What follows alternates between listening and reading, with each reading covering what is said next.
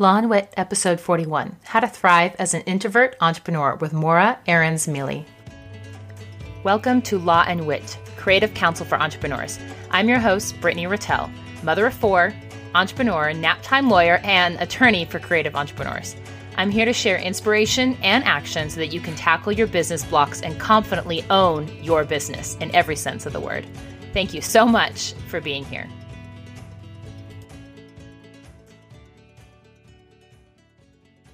Hello, listeners, and welcome back. And I am so excited to share our guest today. Um, I have on here Morra Aarons-Mele, and she is the author of Hiding in the Bathroom, an introvert's roadmap to getting out there and she's the founder of an award winning social impact agency, Women Online. She also hosts a podcast, Hiding in the Bathroom, and has created a successful influencer network, The Mission List. She was the founding political director for blogher.com and has written for Harvard Business Review, Huffington Post, MomsRising, Forbes, Wall Street Journal, New York Times, The Guardian. Um, she is just incredible. Um, and she's a graduate of Brown University and the Harvard E. Kennedy School and lives in Boston, Massachusetts. So, welcome, Morra. Hi. How are you? We're great. Um, we're so welcome to have you on Lawn Wit. Uh, and Morra is someone that I met at the Alt Summit last year. Um, I had a chance to sit next to her. I think we were doing like our craft. It was like a craft time slash, oh, you know, talking so fun, talking business time, which is really probably only something you could pull off at Alt, but it seemed completely normal, you know, to be making these really beautiful neon pink, like elephant esque expired necklaces, and also to be talking, you know, digital marketing strategy with people but that's why I love I love the alt community and and frankly, you know, all the online content creator communities that I've been lucky to be a part of for oh my gosh, so many years since 2000 and five, I think it is, because we can, you know, craft at the same time as we're talking about our, our businesses. Exactly. You know, we're not we're not afraid of having uh, just having something fit neatly on a business card. In fact, we I think embrace the and and and and all the multi passionate and everything that comes along with it. Right. Yes. For sure. Um, well, I wanted to start out with give us a little bit of your kind of entrepreneurship origin story, um, because you, you know, you've run now and started, you know, several successful businesses, um, but you've had, you know, a different track in terms of the things you've been involved with and lessons learned along, along the way. And I, we just love to hear a little bit about um, what kind of brought you to what you're doing now, and how did you discover what it is that you really like to do. Um, you know what's funny is is I always I mean I, I'm like many women I think and men an accidental entrepreneur. I became an entrepreneur because I quit corporate America. I just couldn't take it anymore because um, I am a major introvert and um, you know really a hermit. I call myself a, a hermit because I found working, I worked in, in very competitive environments in New York and then in London and then in Washington, D.C. And I was, you know, I was sort of an executive on the rise, first in digital marketing and then in politics, in political consulting. And, um, I just every day I went to work, I felt like I was going into battle. You know, I, I it was very hard for me temperamentally. I just was not cut out for it, um, and I just, you know, I didn't have the support around me. I think maybe if I had had a different level of support or been in a different place in my life, maybe this story would be different. But I just couldn't do it anymore. I was unhappy. And so I, I quit my last corporate, you know, job working for other people in 2006 and just started freelancing like so many of us, you know, do. We, we don't know what we're going to do, but we just know that we have to bring income in. So we use our skills and our Rolodex and consult. And I just found that I loved it. I was doing the exact same work I'd always done, but doing it on my terms from my little kitchen table. And that consulting practice grew so that I started a small business, which is now Women Online. And we create digital campaigns that mobilize women. We're a I say that we're a strategic um, communications firm. You know, we do 21st century communications, which is digital first, right? Exactly. You know, the, the the line between what is online and offline marketing and what is PR versus social media communications, it's all blurred. It's about really strong content, good messaging, but it's it's digital first. So I feel like we're a 21st century communications company now. Exactly. And really, who really cares what you label it? The question is, is it working? Is it Yeah. getting the message out? Like, let's not get too hung up in terms of if the right department head, you know, has the right title um, versus is the messaging getting out? You know, is the content, are we meeting the needs and telling the stories that we need to be telling?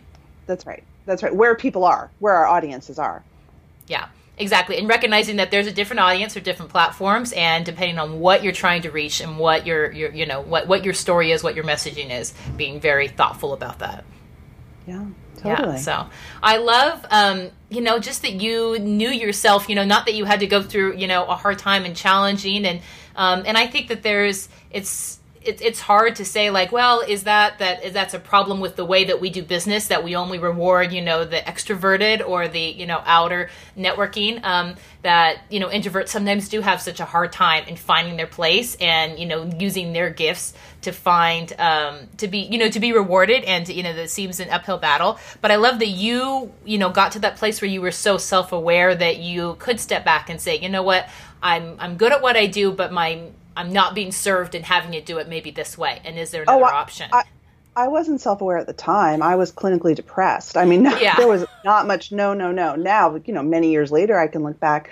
You Yeah. know, I think it's not only about being an introvert. There are many introverts who go and run billion-dollar companies and become president. You know, and I I think it's it's part of it is is people who are more introverted might struggle with a modern office culture bright lights, open plan office, so much buzz all day, people always in your face, lots and lots of meetings, you know, so that's real. Um, but I think some of us are just wired, you know, we're just a little bit sensitive, um, a little more high tone. And, um, you know, I think for me also just the sense of, of having to fight a lot of office politics was very challenging for me as well yeah and um, temperamentally i'm much more cut out to do my own thing and make my own rules and manage my own time Right. Yeah. And and you know, and and to be accountable for you in terms of the productivity and you know, having being able to be in charge of what the outputs really look like and not being stuck on, you know, what what am I doing to be seen doing, which ends up being usually so much a big part of working in a corporate oh my god organization. you know you'll appreciate this brittany but i was i was at dinner last week with a, a, a law partner who's um, at a big firm and and he said you know i have to sit in traffic every day for an hour and a half each way because uh, that's what we do we show up between 8.30 and 9 and we leave between 6 and 6.30 that's what we do so you spend 3 hours to be seen. I mean, that's ridiculous. and he knows it's ridiculous Yeah. Yeah. But he, but the system is so entrenched Yeah, that that's what you and that's what that's what a good work looks like. That's what a good attorney looks like, or a good you know investment broker, or someone a hedge fund manager, whatever it is, or insert whatever your you know your corporate title might be. Um, is it shows up in this is this narrow way, and you know how silly that we're wasting our lives away sitting in our cars. Um, right not doing work not doing work. yeah, you know, until we get to like, you know, the self-driving cars and I'm sure the commuting people will be the first on that to be like sign me up so I can take a nap, I can get started on my day, write my blog post, listen, you know, read my emails, do all the things beforehand. Um, but yeah, I, I think that that's, you know, it's a really good thing to call yourself on in terms of um, how much is, is it doing just because that's the way it's done. And certainly Yeah. law is awful in that they are so you know so entrenched in terms of backwards thinking um, that you know we always look to precedent and how it's been done and this is what you wear and this is how you do work and this is how you train new attorneys that um, you're not able to really look at is this how our clients need to be served? Is this the only way that we can solve their problems? Yeah. Yeah. Yeah. Yeah for sure. So okay so you started and you got your consulting gig going and it started humming along. Um, why why did you decide to work with women? Why why directing their efforts there? What was about that that spoke to you? I had been a political consultant, um, but before that, I worked at iVillage.com, which was um, sadly is no more, but for many years was really was technically the number one community for women on the internet. You know, and had these great message boards back in the day. I, And I before- remember iVillage. I remember the message boards. Yeah. Yeah, I mean, it was, and it was, you know, I was a, I was young when I worked there, but it was mind blowing to me that strangers would come together on the internet and become such good friends and discuss such intimate topics, right? Everything from childbirth to divorce and everything in between. You know, anonymity plus intimacy was what the CEO of iVillage, Candice Carpenter, always called it. And so that just stuck with me. It was so powerful. And then, you know, when I worked in politics, I learned that women make all the decisions. Women are what count. Uh, and at the same time, I met Lisa Stone, the co-founder of, of BlogHer, which you know was again like iVillage, just revolutionary for its time. Around 2005, I think it started. In that it brought women who blog together in community at conferences, gave a revenue model right through ad ad sales, and I became a political blogger for BlogHer and just saw the power of what happened when you used the internet and digital media and what we now call social media to elevate women's voices. Mm-hmm. And I just thought this is this is this is me. This is like this is what I was born to do. This is my jam. This is my jam. And the truth is, as we all know, and I won't bore us with the statistics, but most major decisions are driven by women, certainly household decisions. Unfortunately, large scale societal and systemic decisions are still driven by men, right? The patriarchy. And that's where I wanted to work, that intersection. I wanted to help progressive organizations elevate what's good for women and what's good for society and women's voices, not around necessarily selling shampoo, but selling social change. Right. You know, the, where where is the public and private meet, and where is that intersection, and how can we adjust that um, in terms of greater social issues? Yeah, and change. Yeah. Yeah. Yeah. Def- yeah. Very cool. Um, so, in terms of working in that space, and specifically, you know, making sure that we're cognizant of women's voices and what's uh, impacting around women. Um, what are the challenges that you've seen as just being, um, I guess, you know, even just working with that audience and then being a female entrepreneur yourself? Um, can you speak a little bit to that?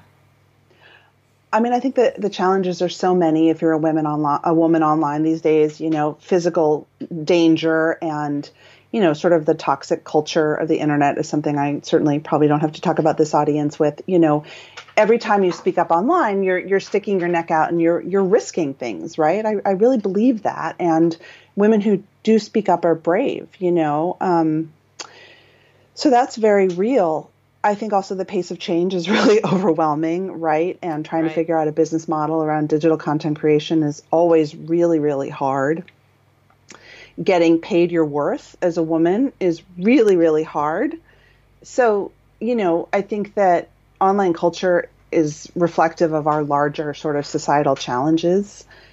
Being a woman entrepreneur is hard because, especially if you work in the women's space, um, you know, you can really fight to get paid your worth. And I've, I feel like I've fought that for many years and it's, it's getting better, but I, I wouldn't have it any other way. Right. Mm-hmm. Exactly. So, um, I, I love you discuss, you mentioned about um, just you know being making sure that you're you know asking and getting paid for your value. Um, I find that a lot of um, a lot of the clients that I work with, especially who are in maybe the beginning stages of monetizing their content and in turning what may have been a hobby or a side hustle or an interest into you know a larger business endeavor, um, have a hard time um, making those asks, you know, doing those first few pitches, or you know, um, feeling like, am I am I selling out, or am I asking too much, or are my prices fair? And I'm usually finding that you know, systemically they're they're underpricing, they're not asking for enough in terms of, of what they're doing. Um, what you know, what advice would you give? I know you're usually on the opposite side that you're the one hiring you know influencers and looking to partner with them. Um, but what do you think that you can do as a content creator and influencer? What tips, you know, mindset should they be working on to maybe help with some of that asking? I think that there's two pieces. One is is to do your research, right, and know your value because you you want to um, be you know within the margin of error um, in your space. And so i think finding a space where you can have open conversations about about what other people are making and and not being scared to talk about money is really important. Um, so that so that's step one. And i think you know the more people you talk to the more comfortable you get both with talking frankly about money but also in, in understanding your worth you know? It's a it's a process and it takes practice. Uh, I will be talking about this at, at alt actually coming up, but no one is born being able to walk into a room and sell the room, Like we think that there are these magical salespeople and business leaders who are just, you know, emerge from the womb able to sort of stand up and command an audience and get paid gazillions of dollars, et cetera, et cetera. No, it's a skill that we all learn and it takes practice and it takes market research. And frankly, it takes rejection. Mm-hmm. Um, and that is the hard, honest truth. I think that one thing that's really important to think about as you're starting out, and I talk about this in my book a lot, is, you know, what you're going to go for almost as a loss leader to establish your credibility in the marketplace. Um, I have worked, you know, and I've been doing this work for decades. I have worked for free at times. I have really lowered my rates when I've worked for causes or clients that I'm so passionate about or that I know will make me more desirable, right? Will sort of up my up my game and my credibility. Yeah, that there's some social capital there. Yeah. That's exactly right. It's all about social capital. And then there are times when I've been off a lot of money and I've said no, either because it will diminish social capital or I it's something I don't believe in, it's something I would be embarrassed to tell people I'm working on or you know, you just get that bad feeling in your gut that this is a bad idea. So part of it also is understanding your personal boundaries around money when you feel like, oh, I just got to do this, I don't care about money. And when you also need to say, nope, you know what? You got to pay the rent this month. Here's what you need to do, and giving yourself that sort of reality check because I think a lot of us tell a lot of myths to ourselves around money. Right, exactly. No, I really like that that that um, you know to be that that there is certainly there is a delicate balance there between um, your ideals and what your work means to you and you know maybe some of those things that you've set out kind of in your own personal work manifesto um, but also recognizing the reality is hey you need to be profitable you need to have liquidity you we all got to yeah. pay we all got to pay the bills people. We all have to pay the bills. Um, and so are we making sure that we are putting ourselves in a place where we can be professional and provide value um, even in places where maybe it's not our first choice in terms of the client or the service or the product or something well, and also I think understanding that the time it takes to develop business is worth money. And so a lot of us, I think, also who work for ourselves spend too much time chasing things that are never going to happen. We um, spend a lot of time investing in a project that's going to end really soon so that we're right back at square one instead of investing in a project that will last for months and months or even a year, you know, so we have that cushion. So I think it's really, really important to what I call, you know, understand your monthly nut, which is how much money do I have to bring in every month, right? Mm-hmm. And how can oh, I, I like that. that? Yeah. And ideally, this is from my perspective as a, someone who owns a service business, but I think it probably applies for influencers and content creators. You know, if you can have a long term relationship client that would bring in a certain percentage of your monthly nut that you can count on, that is worth investing in, right? Because that is collateral that will pay, and then you'll have more free time to go after those passion projects or the exciting short term project. So, really think strategically about the time you're going to spend on business development and how you're investing that time, and, and just frankly, how much money you have to bring in every month.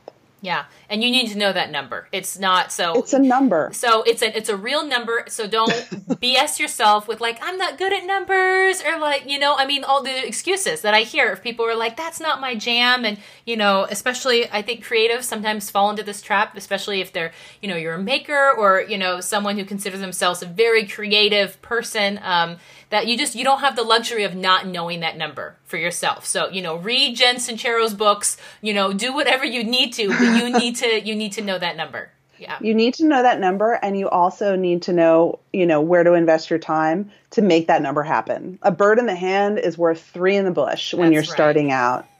exactly exactly. Yeah so amen. I i completely agree with that. And th- which is also really relevant especially if you're in a um, service-based business um, that you need to be tracking your time too, um, which is mm-hmm. another mistake I think a lot of um, a lot of entrepreneurs, a lot of creative entrepreneurs fall into is that they're not um, being cognizant of how much they're investing in certain projects or doing certain processes, and they're not considering that oh well I just spent you know how many hours on this, and you know when I do the math, that's not a very good rate of return for how much I'm charging you should know your profitability per client or per, per project because what some things and i have found this learned this the hard way in my business over the years that seem like they're you're getting a big chunk of money, you spend so much time on that your profitability is really low where you might get something that's a much smaller fee, but you're not working as hard on it, right? And right. so I think that that's a really good metric to think about as well is you know, how profitable in terms of my time or other people's time that I'm paying for is this piece of work.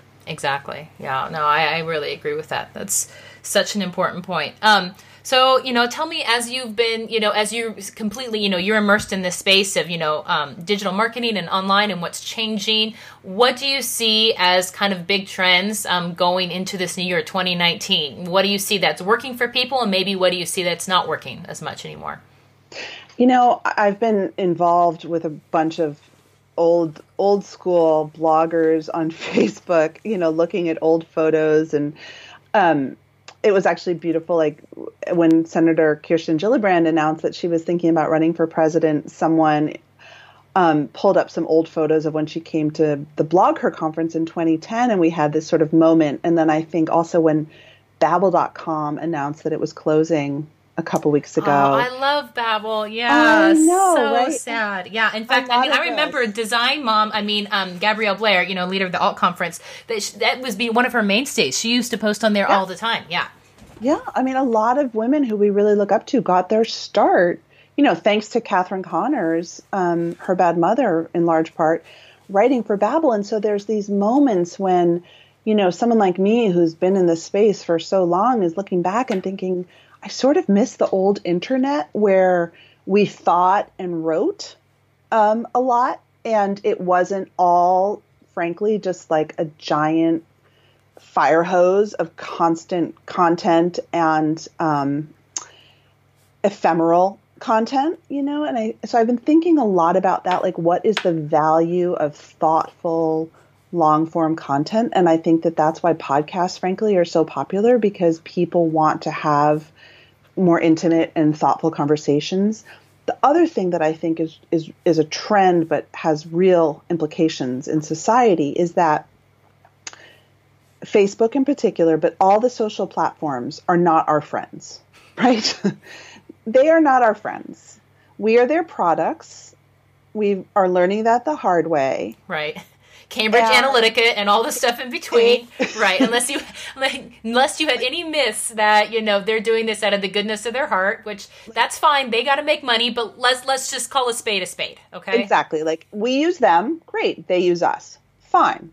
But and and we love them. We're we love them. We're addicted to them, fine. But let's be honest about that and let's not be overly dependent on them you know? And this also comes back to the old school days. I want to see a world and this is why i'm telling everyone i know to invest in their own platform right? Whether that's an email newsletter whether that's a podcast a website a blog you know own your own platform because we've seen too many friends and big media companies and governments fall victim to the whims of, you know, of the platforms. And they're not our friends. No, they they they have a, a, mission and a purpose, and it may align with yours for a time in a season, and it may not. And so, right. um, and people can rail against the algorithm as if it was some person. It's not. It's all about improving user experience, but that might be at the expense of what it is you're offering, and that may be in your advantage. And then the you know the winds will change, and it won't be. And you always have to remember that you don't own that. You don't own that access, and if you don't have an email address, if you don't have people who know where to find you, um, then you really don't have them. I'm still bullish on email. You know, I mean, we all love to hate it, but the truth is, it is. Um, I think that and, and, your SMS are the most reliable and intimate way to reach your audience. Um, and so I'm, I'm, I really believe that you need to have control and invest in your own platform. I, I, I, agree with you there. So, which is why obviously we're such bright businesswomen that we have our own podcast. So, you know, we're. well, you know what? I got fired. So, my podcast wasn't my own podcast. It was um, with Forbes, which is an amazing brand. Um, but then they fired me. And that sucked. And so, you know, I, I also had to learn the lesson the hard way last year that was like, okay, you know what? Invest in your own content. Um, so, we're always learning lessons. Right. Yeah. It never it never stops. We just hope that we're learning more interesting lessons and have more interesting problems, right? And not the same ones, hopefully. That's that's that's the rub. Um, so I love that. You know, the long form content, going back, you know, to the good old days of thinking before we're writing, and you know, how are we writing is what we're serving up. You know, really serving our audience, um, and not falling for maybe cheap tricks and cheap thrills. Yeah, online. that's right. And and you know what? That's not only writing. I mean, I know a lot of people, and I I wish in my next life I'm going to be a visual person. I I want to be a designer, but you know, it's thoughtful design. It's thoughtful thoughtful content. Um, thoughtful content, slowing the pace, I think would be a blessing, especially as mothers. I'm just like, oh my God, can we just please slow the pace of everything? So, so yeah. Exactly. That's, okay, well, now that you've you've you've you've broached that, talking about you know being a mama and and what that means, you know, um, in working in this digital age, what's working for you? You know, talk about kind of. I know we all hate that word of like balance, but you, what's working for you in terms of um, doing a good job where it matters to you with the people who you care about? Oh, geez, isn't that the question? Um, so, so I many years ago met a woman named Cali Yost, who is my, you know, one of my personal sort of gurus and mentors, and she coined a term work life fit. So I don't believe in balance, but I do believe that finding your work life fit is the key to everything. And what Cali will say is that work life fit is like snowflake, is like a snowflake. Everyone's is different. and you can't judge anyone else's work life fit. My husband is a little bit of a workaholic. Like he loves to work, he loves to be out and about, he loves uh, board meetings and all these crazy things that I would rather die than do. He loves cocktail parties and networking events. That's his that's his work life fit, right? Like as Oprah would say, that is him living his best life. Mm-hmm. My work life fit, I'm very clear about, is I like to be sort of couple days, you know, I don't mind being out and about in the world, schmoozing and, you know, talking and selling but mostly I like to be in my home office. I like to have many hours alone every day to think.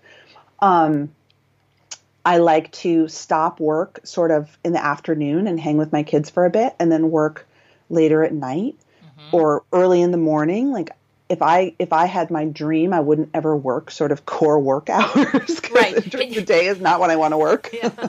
It'd be you know different time. I yeah I I feel you. You know I had a client call at nine thirty last night, and you know I could tell that the person was a little you know, on the other end was like, and I'm like, is this an okay time? She's like, yeah, and I'm like, you know, sorry not sorry, but I've I've got young kids at home, and so for me, I I got to work unusual hours, but sometimes that works for other people, and they're busy, and those times during the day don't work for them. So you know? Right. I mean, it's it's honestly about having open conversations, you know, and and I think also having strong communication between clients or team members so that we all know how each other like to work. Um, that's another dream that I have that we can all understand. Like, you know, I'm like really bad if I have back to back meetings for five hours. So could I have you know, maybe two hours of meeting free time so I can actually do my work and then I'll come back to you and I'll be fresh. Imagine a world where we could actually talk about that. Right. Um, so work life fit, not balance. And then you can really think about when you know your work life fit, how to build it, right? And so I think another thing that I'm I'm really big on and, and my kids are, you know, they're getting a little bit older and they don't need me in the same way is I sort of want to be selfish in my career again and um get very ambitious in a way that I wasn't able to when my kids were all in diapers. And that's kind of fun and scary to think about. And so um, it's always an evolving process, but I'm very, very big on. Sorry, that's my daughter. hey, that's all right. That's that's a great segue. Maybe right. she thought yeah. our ears were burning, but um, but yeah, I think that that's great to recognize that there are seasons, um, and I think mm-hmm. that's particularly true for women, and um, you know that's that's a blessing and a curse of just of being a woman and being the role that we have and, and being a mother and, and what that means. And by listening to ourselves um, and like you said being thoughtful about when when do i work well? When, what do i need um, to do my best work to be fulfilled in all the different areas of my life that are important um, and then what does that look like? Um, and then hopefully we're in a space where we feel like we can advocate and get that for ourselves and whether that's a balance of working for ourselves and working with other people or, or finding some combination thereof well, and and I think also, I mean, what I would say to every woman out there listening who has financial responsibilities is, you need to protect yourself, right? You need to, you know, we all talk about burnout, we talk about self care. It's a long game, and so the thing about work life fit that's so amazing is I almost see it as preventative training as if you were an athlete, right? It's like it's like stretching in yoga it is so you can go the long haul, you know? Right. So many of us don't build in protections for ourselves and then we break and we wonder why. So I'm all about building in every single day the buffers for yourself so that hopefully you can whew, keep it going and put those kids through college. exactly. Have have those little release valves in your life. You know, yeah, for sure, uh, all the way around. No, I think that that's that's really wise advice. I love that work life fit. So, um, yeah, yeah. You. Cali Yost, check her out. She's Cali amazing. Yost. Okay, well, we'll definitely um, look into that. So, um, well, um, and you talked a little bit about you know that you've worked in politics and you still work with some political clients and um, in some of your work online with uh, with Women Work and Women Online. Um, tell me about um, you know I would love to hear more about because I know you worked on the Malala campaign and and helping um, share her message. Um, is that one that you can talk about, or there's another one that you have a favorite one that I, I will accept a substitute, but that's one that I would love to hear a bit more about. Yeah, I mean, we worked with Malala Fund a few years ago. When Malala, she hadn't yet gone to university, and um, there was a documentary coming out about her life called I Am Malala. And, um, you know, I think one of the things that was most rewarding about that work was the chance for a lot of women in our community and parents everywhere to talk to their kids about this brave, brave child brave child. with a capital B. Yeah. Oh my God. You know, and um, I I think that one of the things I would love to see more of is content, digital and broadcast, you know, that parents and kids can have thoughtful conversations about. All the data supports helping our kids become critical media consumers. You know, yes. we all get scared that our kids are getting addicted to media, but the truth is media can be great. It's just right? a tool. So we just need to see it as a That's tool. Right. It's not a toy. Let's have boundaries. Let's keep the doors, you know, open lines of communication. You know, no reason a kid needs to have a phone in their room after ten o'clock. Like, no good can come of that. But, um, but yeah, let's right. Yeah. So and so another favorite client of mine is called Amaze, which is amazing, and um, it's a YouTube channel. Hi, JJ it's a YouTube channel and it is meant for young people sort of aged, I would say 9 to 14 right now.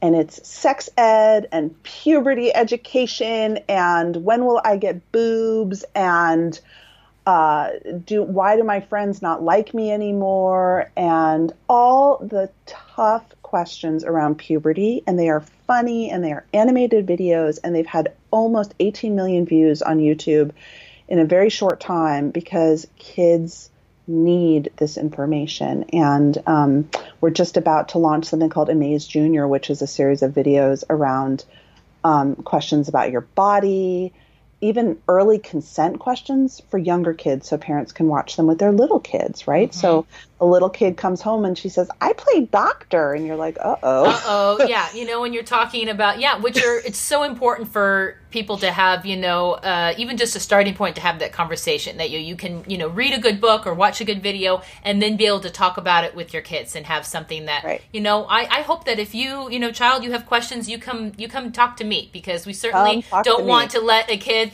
be at the whims of Google or just whatever people are saying on the school bus. I mean, I remember some of the sex ed I got riding the bus and yeah not not great not great conversations you know to have my my face beat red um so yeah it was um it's i think that that's that's an amazing amazing mission to have is just to try to let's open that that dialogue between parent and child well, yeah, and I mean, I, I think it's also I have a client called the Center for Parent and Teen Communication, which is also a web resource for parents of teens and tweens to keep having the conversations because again, you know, we we we we think that teens are going to leave us and go learn from everyone else but us, but of course they want us in their lives even if it doesn't feel that way. And so I mean, I think that the biggest lesson I get from my clients and why I feel so blessed, frankly, it sounds like a cliche to do this work, is to see how we can use media and technology to to make the world better and also to make parenting easier, frankly. Yeah. Because we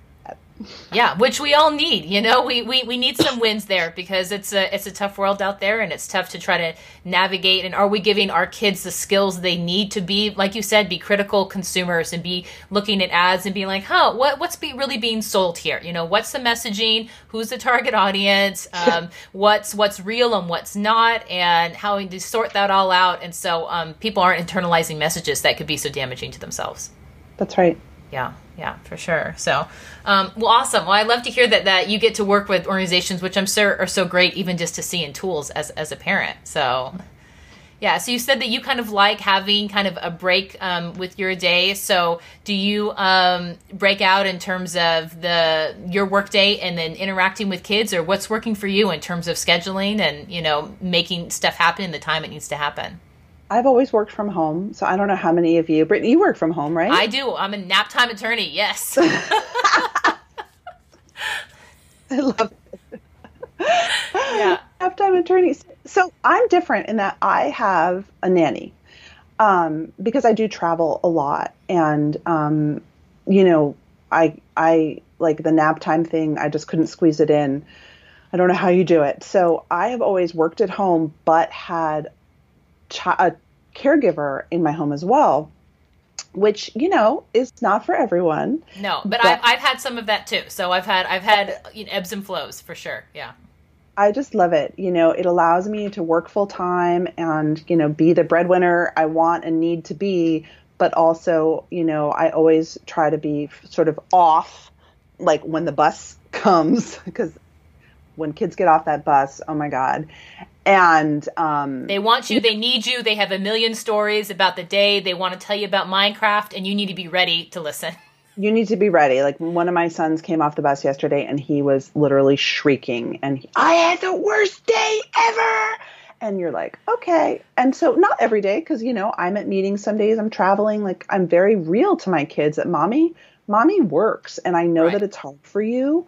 I get so much Mommy, you're never home. Mommy, I miss you. I was working, I was gone for 18 days straight this fall between speaking gigs for my book stuff and client meetings. And that was really hard. And it was hard on my family. And I felt miserable and like the worst mother ever. And I heard it from the nursery school and I got a lot of you know what for it. Yeah. But uh, but I just said to my kids, and they may be too young to know this. I don't know. Like this is what mommy has to do you know? Yeah. And I'm luckier than most, so I want them to know that too. Yeah, you know, and it's uh and it is it is a, even just a privileged position to be in that you kind of have some control and autonomy over the work that you craft. It's not saying that you can avoid all of the pain points on people in your family because you know that's a bit of a pipe dream that oh I can do really fulfilling work and contribute and do the mission that I want to and yet no one will ever miss me like come on let's let's be real because kids are loving and greedy and they will take and take take from you. They will. That's their job. That's their that's job. their job exactly. right? And our job as adults is to draw boundaries. Mm-hmm. and um, i feel like that's to me the hardest lesson of parenting. Yeah to draw boundaries. A amen. I think that that's really smart. So um, okay and the other thing that i wanted to talk to you about just is because you've been um, like i said you've worked in the political realm is you know what what do you think we can work on, or what responsibility do we have as people who are in the space of creating content, um, of engaging online and discussing things in terms of trying to help, um, you know, build constructive conversations and maybe help some of the divisiveness? I don't think that you could talk to any American in now 2019 who would be like, "Oh yeah, things are good," you know, in politics. I mean, I don't think any anyone would agree with that in terms of being hmm. able to have reasonable conversations, whether it's around the dinner table or the Thanksgiving extended family table or even online. Um, what do you think we can do to try to help that? Even as we talk about things that are people are passionate about, that are controversial, it's it's tough. I I don't think the internet is the place to have those conversations. Um, in fact, I have a rule in my life and in my business where if things get tough, you have to take it off email and pick up the phone. Mm. You know, or have a personal conversation. I think that part of what's happened is that we talk too much about politics and tough issues online and not enough with each other. And um, I think that that's one of the amazing things, frankly, about being in a community of women who ironically have a lot to say online but are willing to come together offline and talk. Mm-hmm. You know, is that um, we're able to connect around our common our common humanness and listen more. Um, I'm angry, angry, angry, and I think a lot of us are angry and we're frustrated, and our government doesn't work, and we don't know what to do. But I am trying not to rage on Twitter, and frankly, to read less Twitter because um, it's not good for us. And coming back to the media consumption thing, like how can we model for our kids? good habits if we ha- I, I realized that every night i was just consumed by Twitter rage, mm-hmm. and that my kids would come into my bedroom bedroom and see me swearing at my phone. Like that's no good for anyone, right? so, so I'm all for I'm all for speaking out, but I think that we got to take it offline. Yeah, I think that that's really wise advice, and that's and that seems hard for people because I think too often um, I think people you know they they want to protect themselves and they you know want to have boundaries and maybe that gets mistaken of like well i don't allow you know negative influence in my life or toxic relationships or people but that can easily stretch into the area of i don't talk to people who disagree with me that's right now but what i want to say though and why i believe that the work i do is a little different is storytelling and speaking your truth is different so we did some work with planned parenthood that was very, very sort of human, and it was around women telling stories of how Planned Parenthood came into their life, right? Mm-hmm. That's really different than hurling an invective and judging. It's like, this is me, this is my truth, end. And so right. I, the people that I follow on Instagram all over the place, I I really admire that they bravely tell their stories, invite commentary. I don't engage in that commentary because that's where I think it all breaks down. But mm-hmm. I think that if you're brave enough to use the internet to speak for speak your truth, then that can change things. Mm-hmm. Oh, I really like that. You know, and yeah, is in and to concentrate on what is your truth, what is your story, and then to let people make their own to, to, to, let that you know let it wash over them. And they're going to make their own judgments and assumptions as everyone does. Um, and you hope that maybe as people get more used to that um, and letting things sit with them before you know giving themselves some space before they start assuming things or making judgments that that's maybe how it gets a little bit better you know? That's right. I mean stories stories change lives. And those of us who are content creators i think we have to like we have to remember that you know? And everyone has a story everyone. Yeah, I love that. I was listening this morning. I have a friend who's got a, a podcast, uh, Brianna of the Life Beats podcast, and that's something that she talks about. Her her kind of mantra is that everyone has these life beats, these common things in humanity that tie them together. And you know, she has people on her podcast who are dealing, you know, with you know everything from divorce to losing a child to um, you know you know being special need parent. You know, some heavy heavy stuff. Um, and you know talks about that it's there's so much that we have in common and if we could just look for that and how our stories connect and how much we have in common you know like you said your common humanness your common humanity um, it makes it so much easier to listen to someone even even if you're in a different space on different sides of the aisle yeah it's so true yeah so Oh, well, that's beautiful. So, so there you go, guys. We fixed it. So just do what we tell that's you right. to do, and speak your truth. Just, just speak your truth, and then listen. You know, both parts, Yep. all Yep. both, both, both really important. So, um, okay, and then I wanted to finish today that you, um, I was, uh, I was, you know, stalking you on Twitter, obviously, because you're amazing, and you did a great little bit with um, Guy Raz, who I got a total podcast crush on because I love all of his work that he does um, with NPR and um, and interviewing entrepreneurs um, and how we built this. Um, but you talked about how to thrive as an entrepreneur as an introvert, um, and you know you've spoken to this, you've written about this. I know this is something that you're really passionate about is kind of spreading the love for those of us um, who I, I you know, admittedly will probably not put myself in this category that I, I am, as you could probably assume, I am an extrovert and I, and I love that. But I know not I knew that when you put the video on our podcast. I'm like, oh, she's an extrovert because introverts do not like video.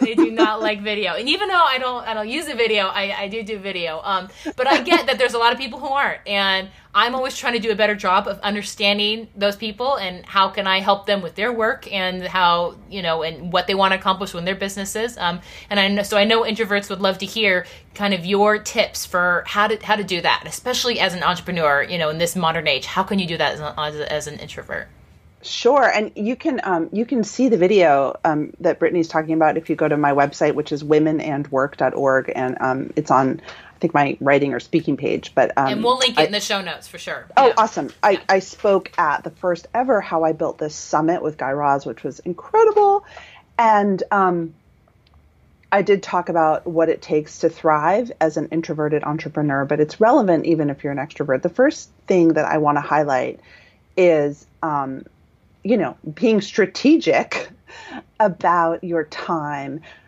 When you become an entrepreneur, the first piece of advice you get you'll get is to network, right?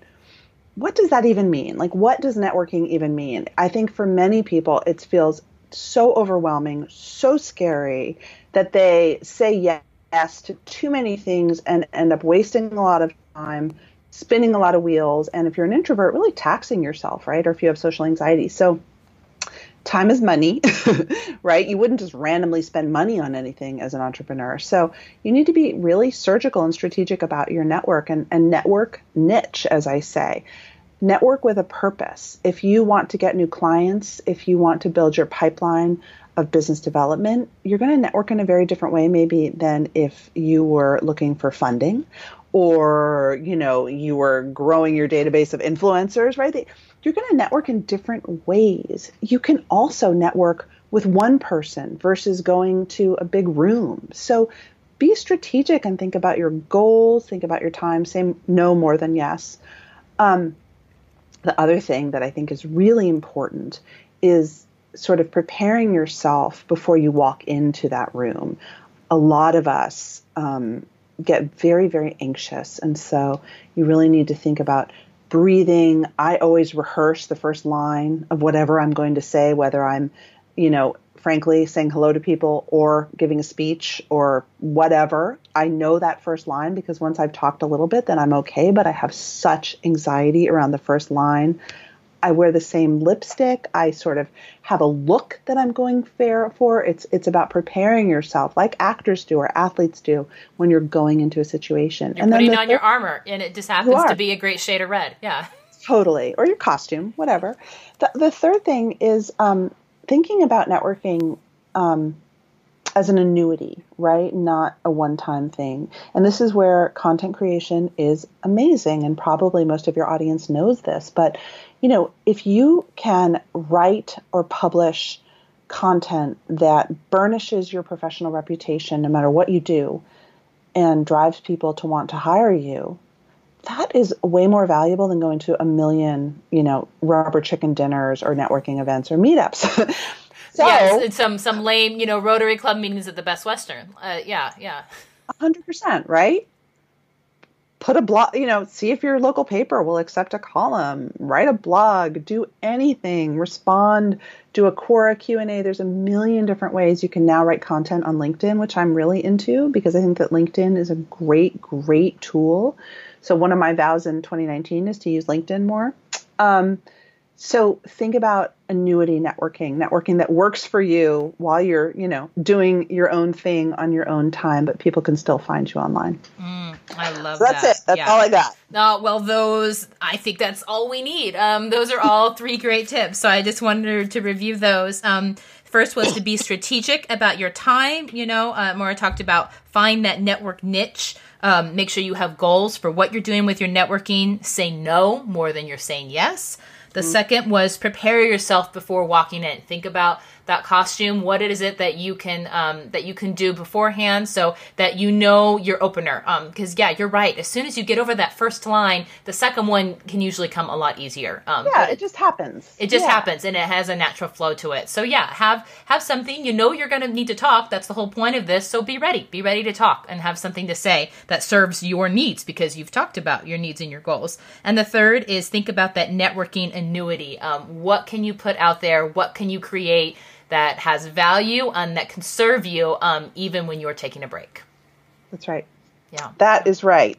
Awesome. Um, okay, and so where can people find you if they want to work with you, if they want to hear more about you and what you're doing and who you're helping? Um, where's the best place to find you?